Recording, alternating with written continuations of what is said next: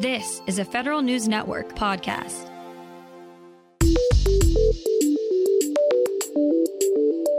Coming up on today's federal newscast, a powerful senator wants to know how some agencies are paying non federal temp employees. The Navy Secretary says maintenance backlogs at four shipyards weaken combat readiness. And where's Robin? Congressman Comer thinks GSA's Carnahan is working way, way outside the Beltway. Those stories and more in today's Federal Newscast.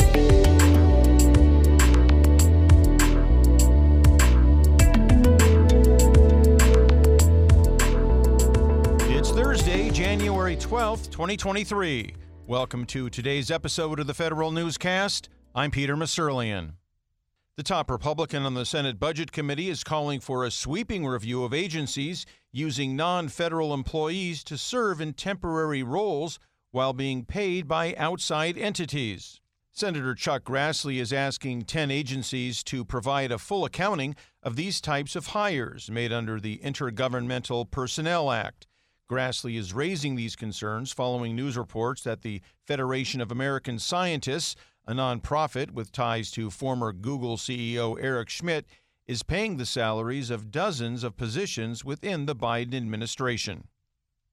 Defense policy experts tend to think the military's budgeting system is overdue for an overhaul. It turns out the rank and file employees who work in the system every day strongly agree. That's according to a new survey by the American Society of Military Comptrollers which found 71% of DoD financial management professionals think the current system, known as PPBE, is too slow to respond to changing missions and new technologies. The four shipyards capable of working on the Navy's aging fleet have huge backlogs for maintenance, and it detracts from combat readiness, according to Navy Secretary Carlos Del Toro. He told the Surface Navy Association's National Symposium the Navy gets more value out of its fleet when it's maintained. Del Toro wants to prioritize increasing the number of shipyards available to do the work. He says it also aligns with the Biden administration's plan to create high paying, high skilled blue collar jobs like naval architecture and nuclear welding. House Republicans didn't waste time demanding answers about how at least one agency is being run. Federal News Network's Jason Miller explains. Robin Carnahan, the administrator of the General Services Administration, is facing tough questions from House Republicans over where she works. Congressman James Comer, the chairman of the newly named Oversight and Accountability Committee, wrote to Carnahan yesterday seeking details about how often she works in Washington, D.C. Comer says the committee has received whistleblower reports that Carnahan has spent most of her time working in a location other than Washington during her tenure as GSA administrator. An email to GSA seeking comment was not immediately returned. The committee wants answers to their questions by January 25th. Jason Miller, Federal News Network. A new bill in the House aims to return federal employees to the office. We get more from Federal News Network's Drew Friedman. House Republicans introduced the Show Up Act. It would require agencies to return to their pre pandemic office arrangements. If enacted, the bill would largely reduce the telework options that many federal employees currently have.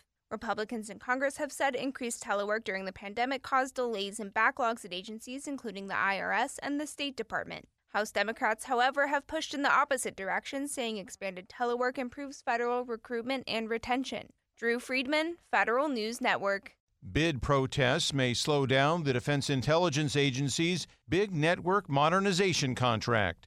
Federal News Network's Justin Doubleday has more. DIA's work to upgrade the government's top secret network is on hold after two losing bidders protested to the Government Accountability Office.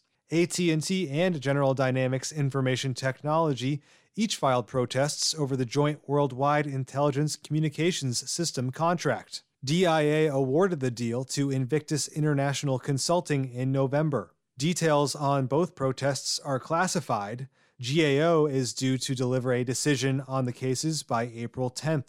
Justin Doubleday, Federal News Network. The Internal Revenue Service will start this year's filing season on better terms than in years prior. Here's more from Federal News Network's Jory Heckman. The IRS, for the first time since the start of the COVID 19 pandemic, will be in a better position to improve its performance this year than in the years prior. That's according to the National Taxpayer Advocate in her latest annual report to Congress. The report finds the IRS got its backlog down to 400,000 individual tax returns by December. That means the IRS will have the bandwidth to process current year paper tax returns rather than wait months until the end of the filing season, as it has in recent years. The IRS started 2022 with 4.7 million returns in its backlog. Jory Heckman, Federal News Network.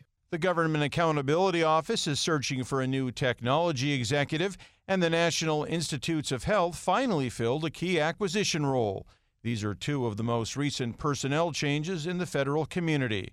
At GAO, Tim Persons, the chief scientist, left the agency after seven years. He's now a partner in the digital assurance and transparency business area for PwC. At NIH, Brian Goodger is the new permanent director for NITAAC. Goodger has been the acting director since May 2020. House lawmakers are taking another shot at establishing a national digital reserve corps.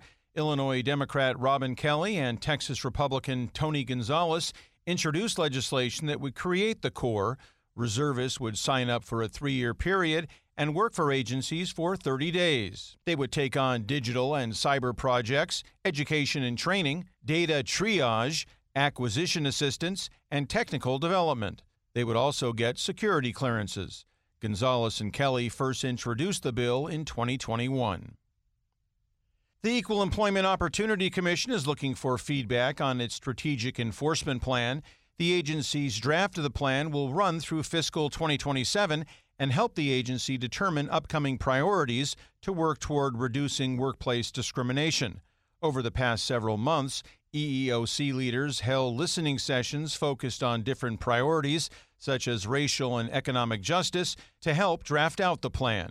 In addition to its draft enforcement plan, the Commission is now finalizing its 2022 through 2026 strategic plan, which defines internal performance measurements for the agency. The Coast Guard plans to start letting its most senior enlisted personnel stay in the service longer. Until now, Master Chief Petty Officers were required to retire after 30 years of service. The new policy extends that to 35. Heath Jones, the Coast Guard's top enlisted official, says the new program is meant to increase retention among the service's most experienced enlisted leaders. Both the Coast Guard and the Navy have been experimenting with pilot programs to extend those sorts of mandatory retirement policies. Find these stories at federalnewsnetwork.com. For the Federal Newscast of Thursday, January 12th, 2023, I'm Peter Musurlian.